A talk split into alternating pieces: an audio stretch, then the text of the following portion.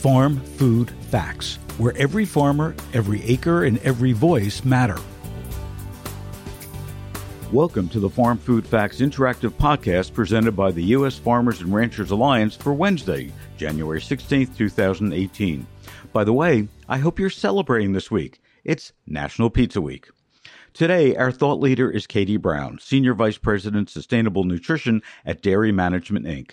DMI manages the National Dairy Council, the Innovation for U.S. Dairy, and the U.S. Dairy Export Council.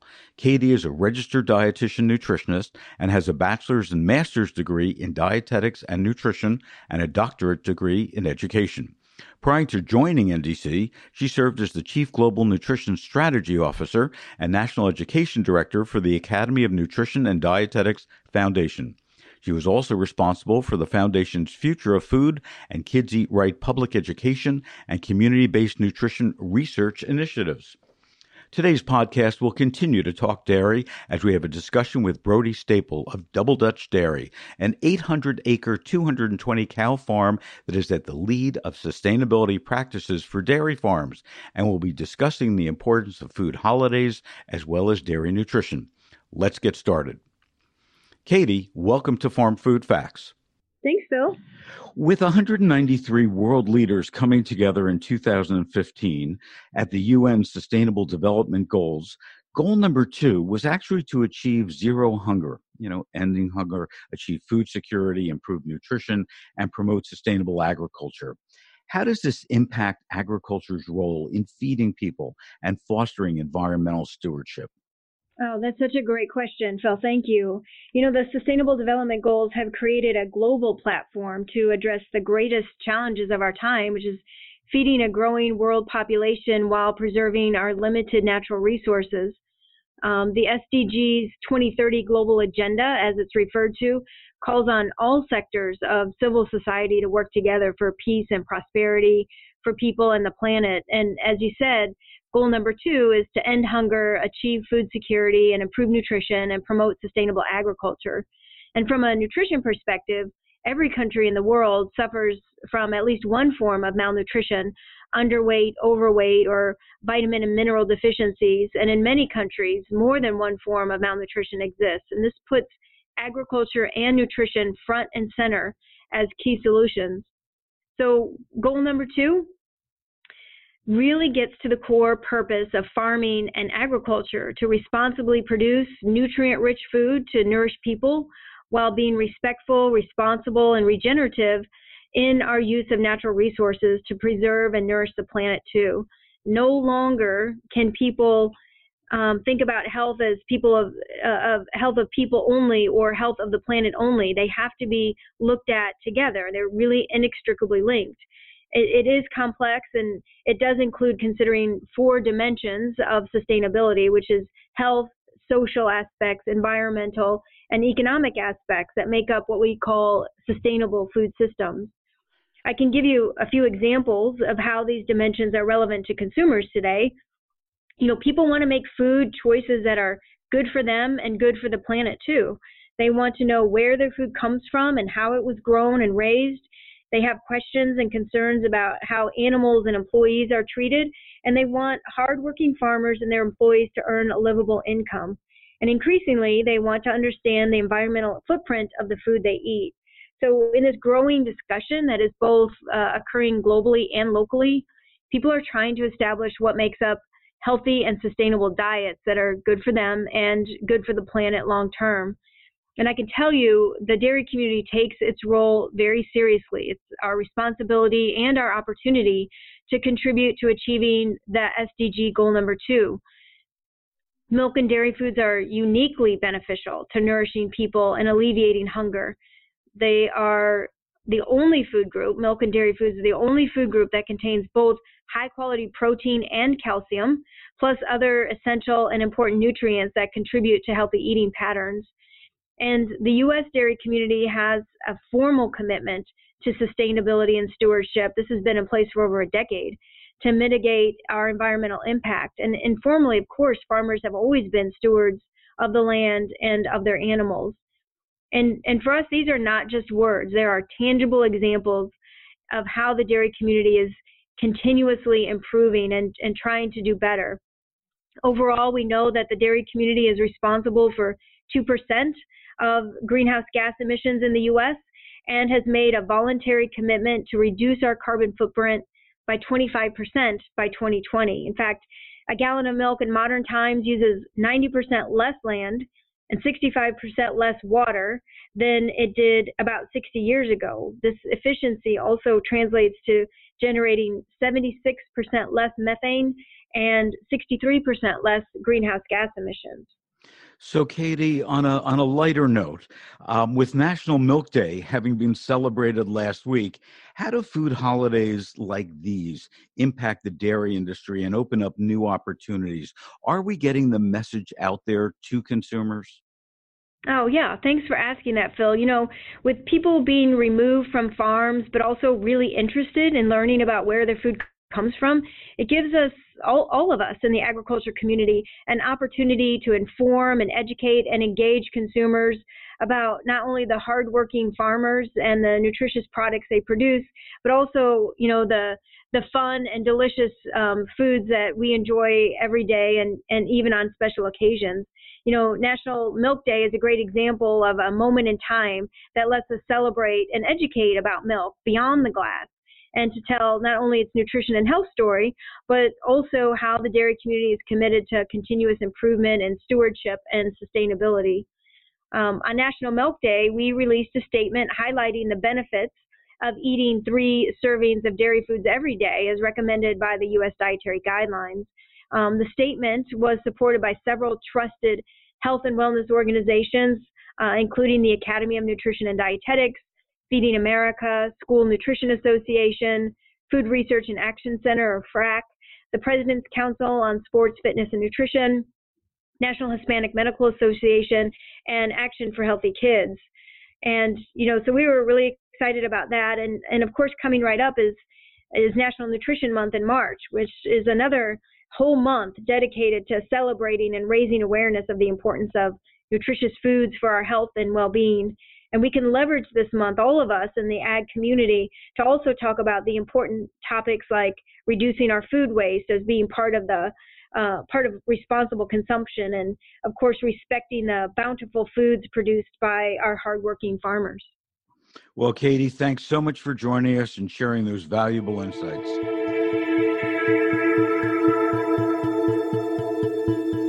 And now the ag stories that make a difference. Solutions that could help feed 10 billion people without depleting the planet.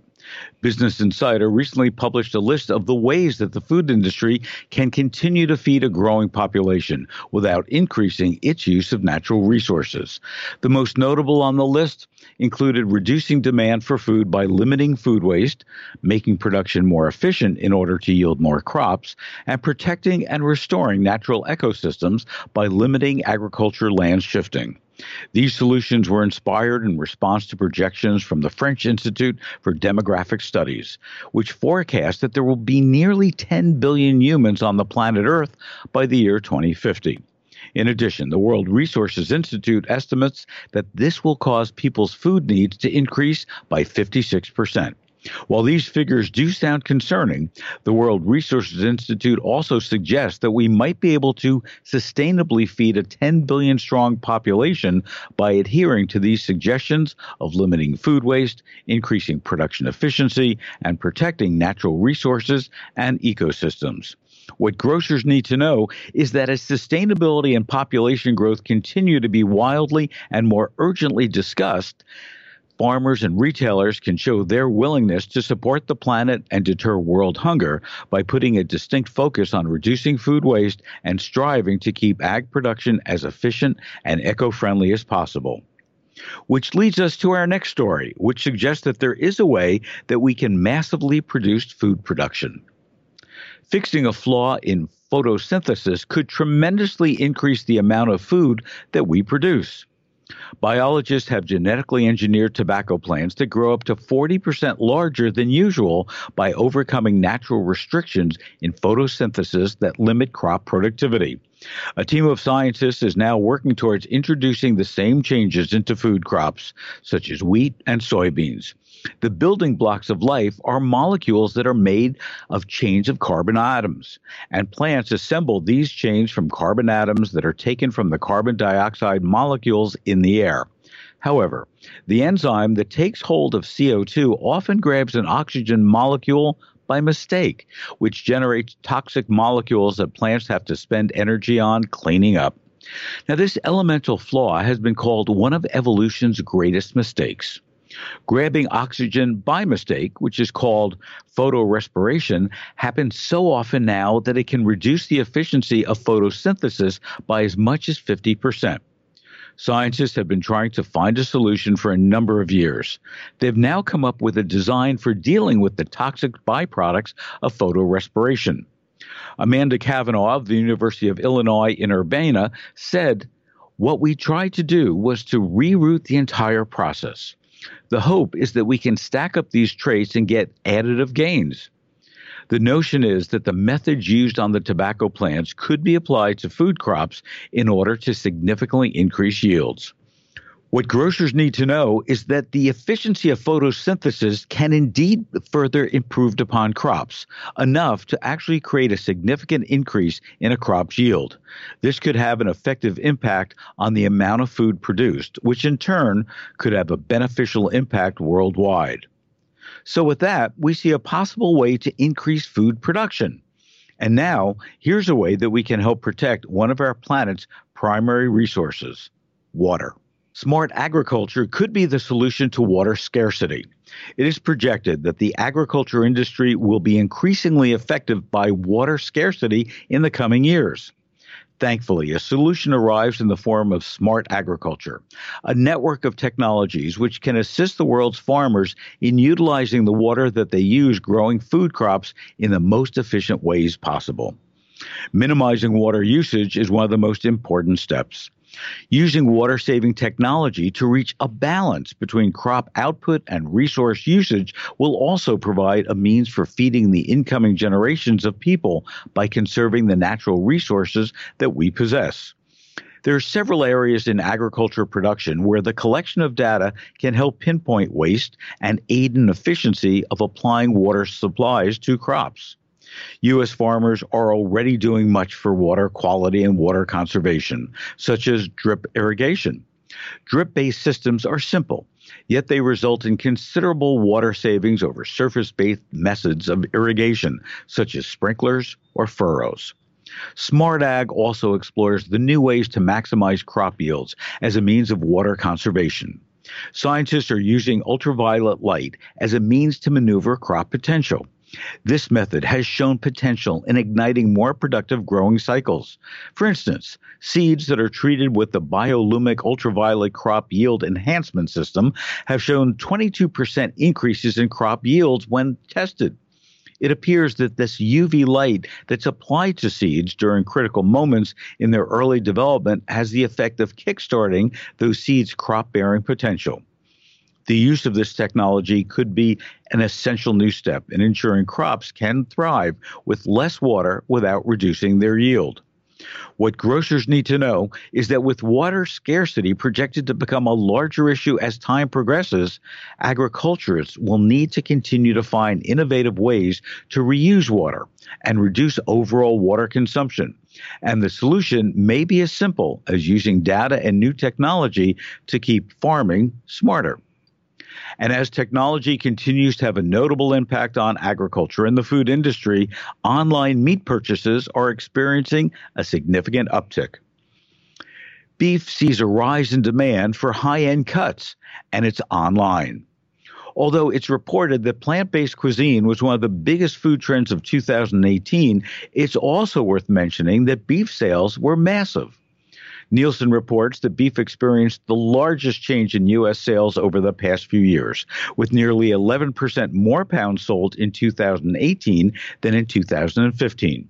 And beef consumption is expected to continue to rise. Although 55% of the population still purchase their meat at full service supermarkets, a growing number of consumers are moving to the internet in order to locate more specialized product options. Online meat purchases have jumped from 4% back in 2015 to 19% in 2018. This is because consumers are seeking out high quality product that is both sustainable and traceable. Cuts of Wagyu beef, for example, seem to be the highest in demand, and it's been reported that Google searches for Wagyu beef have more than tripled just in the past four years. Now, while many people think that Wagyu is primarily a Japanese export, American Wagyu has been around since the 1970s, when animals brought over from Japan were crossbred with domestic breeds such as Angus and Holstein. And when we shop online, we can spend hours learning about each brand's minutiae of animal husbandry, flavor profiles, and cooking methods.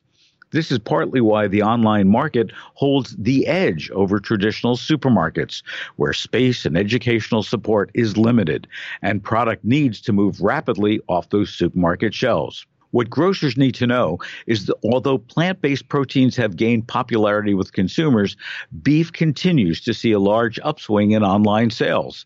And this may be a lucrative avenue for ranchers and retailers to explore further, especially as online grocery shopping continues to become more popular and acceptable among all consumers.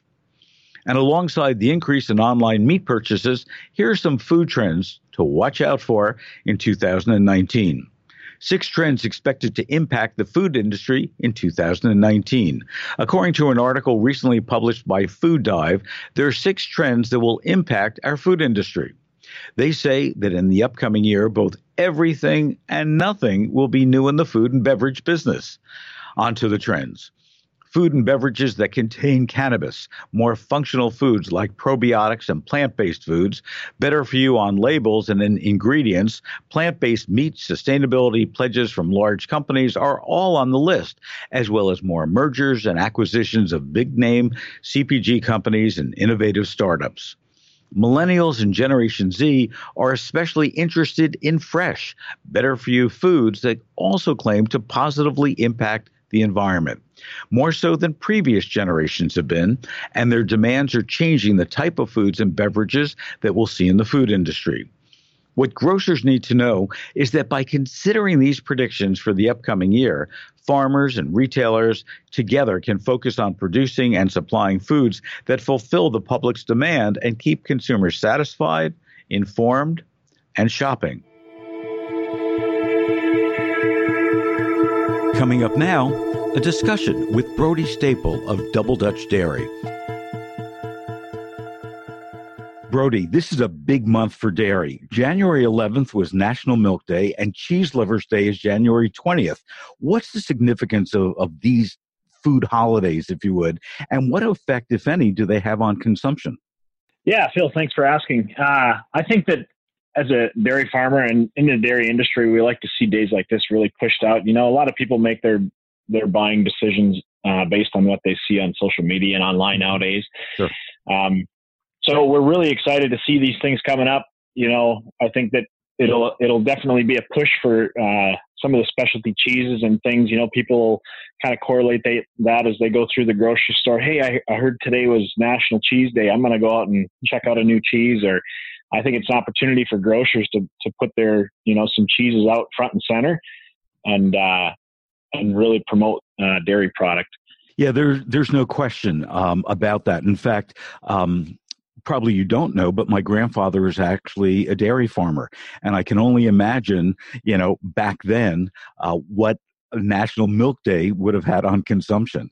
Uh, talking about you know these two holidays a bit, what roles do cheese and milk play today in a nutritious diet? As we hear all about the diets, it's after the first of the year. Uh, more people are you know lining up outside of Sweetgreen and and other chains around the country. Um, so what what role uh, should cheese and play uh, when it comes to diets? If you go back and look at the history of cheese, cheese production predates recorded human history. I thought that was really interesting when I read that a while back because cheese has been around for a long time and the fads kind of dictate how much people mm-hmm. should eat or not eat of cheese. But it's been really encouraging to see the comeback of butter. I know we're not talking about butter today, but um, right. just whole whole animal fats has has seen a comeback, um, and it's it's encouraging on our end. Um, but also, you know, it's something that we've known for years and years that you know whole whole fat dairy is is a is a product that you know, especially in kids, you know, they talk about the first few years of a child's life being so instrumental in in just immunity and and other uh, developments. Um, and that whole fat from milk and and from other dairy products are is so beneficial when it comes to developing the uh, the brain and, and several different uh, parts of the, the children's body. But um, you know, I I see milk as milk has proteins, minerals, and lactose. These are things that you can't find as sourced in any other food groups.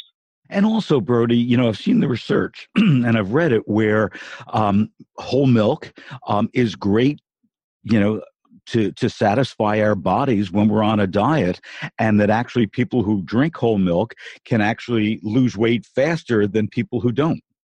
Right, um, and I'm not a scientist by any means, right? But if I can preach my uh, my belief, it uh, it's really your body. It's not been processed for the most part. Your body can absorb it. Your body can utilize it, um, and we uh, we as humans need need fat.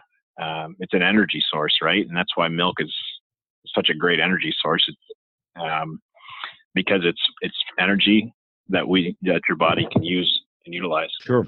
Well, let's switch our discussion to to farm practices. Uh, with all the new technologies that are out there, what advances do you see and are you using um, on your farm? Yeah, so um, we've. Uh, I think it's been in for a year or two now. We've implemented, um, and I really like to put this out there because a lot of people have their heads kind of boil around this. Um, all of our cows on our dairy wear Fitbits.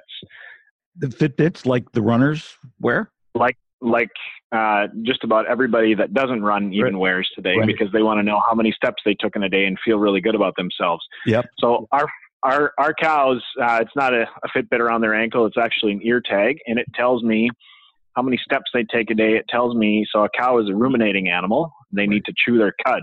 If a cow is not chewing her cud, she's not feeling good.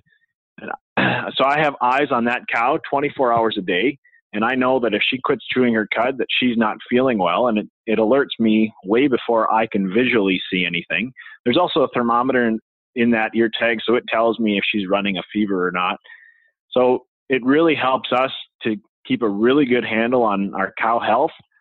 Um, and also, there's some reproduction aspects that really come in there um, with efficiencies, and but really, it's it's on the health side that we can really reduce our use of antibiotics then because we can catch it a lot sooner and we can uh, keep that girl moving. That's fabulous. Uh, I had no idea that that they're now, and I'm assuming that it's a special Fitbit. It's not the same kind that I would go to a store and buy. No, that's right. So it's designed for cows. There's algorithms built into it because it, it sits in her ear. So mm-hmm. there's a microphone built in so that it hears the click of the jaw when she's chewing. Um, it's it's really fascinating technology that you know it was quite frankly it was probably in animals before it was on humans. Wow. That's great. Um, I also know that you offer farm tours to both consumers and retailers. Uh, what do you hope to achieve through that? And you know, a lot more than just you know having some friends come over and and see the farm. Yeah. so our kids are in a school, private school. There's 180 kids there, right? We are the only farm family left in that school. And oftentimes it's so fascinating when you talk to people in Wisconsin and they have conversations with you. Yeah, my grandpa farmed. Yeah, my great grandpa farmed. Yeah, you know, and there's so we are we are really two generations in Wisconsin. Just I don't know what about the rest of the U.S., but Wisconsin, I would say we're two generations already removed from the farm and people have no clue how their food is being made or where it's being made. So it there is such a fascination when people come out to the farm, and I I can almost guarantee you that every time we have a busload of people that leave, they are so thankful that they've been here, that they've received an education. They can come out and they can see truth on our farm, despite what they might be reading uh, by some of the publications out there. Mm-hmm. um, but you know, it's it's there's a sense of gratification on our end as well uh, that we can tell our story and we can tell people how things are actually done on a farm. Sure, I mean, seeing is is believing. Uh, so, you know, soil and water are critical inputs for our food supply, and certainly for farms. Uh, what are you doing at Double Dutch Dairy to build soil health? So we've got several things that we've implemented uh, really in the last few years. Um, you know, soil health is a big thing. So for us, we're planting cover crops on our ground. Uh, it's something that we can, uh, as I look outside now, we're we're in our winter time, but we're getting rain instead of snow. So there's soil moving around wherever there's not cover crop. So we're planting co- cover crops to a maintain soil stability so that we don't get soil moving around, washing into rivers and streams, but also to improve soil health. Um, you know, the, the more soil that we can keep in place uh, equals less soil erosion equals better soil health. And if we have healthy soil, we can improve our soil efficiency, uh, which gives us a better yield on our crop um, in the long run. And and Brody, last question. Um, I know that being a dairy farmer is a tough business, especially these days as there's more discussion about sustainability. Uh, what are you doing to implement sustainability practices on your farm? So, like we talked about, the cover crops is a big thing for us, you know. Um, but really, I, I can point back to the farm tours as being something sustainable, right? We need to be educating. We need to be um, socially sustainable. We need to be showing our neighbors, our friends, our our people in our area um, about modern day farming practices, um, so that they're educated, so that they are engaged and they want to be buying our product. I would also say that the way that we take care of our animals and our soil. Um, I'm a, a, relatively young dairy farmer with uh, four kids, and I, I want to farm for them to be able to farm on down the road. Mm-hmm. And I want to be able to share a good story so that we don't get shut out of this business. Um, you know, there's a, there's a lot of negative press out there, right? And I want to I want to be able to share a good story because I want my my future, my family to uh, to be in farming as well. So it's really you know it's it's really educating the, the consumer public and and actually putting your money where your mouth is and doing that, implementing those practices on the farm. Well, Brody, keep up the great work. Um, Happy New Year to you and and to your family, and hopefully one of these days I can get to Wisconsin and you can give me a farm tour. Absolutely, Phil. We uh, will greet you with cheese at the door. Terrific. Thanks so much. All right. Thank you.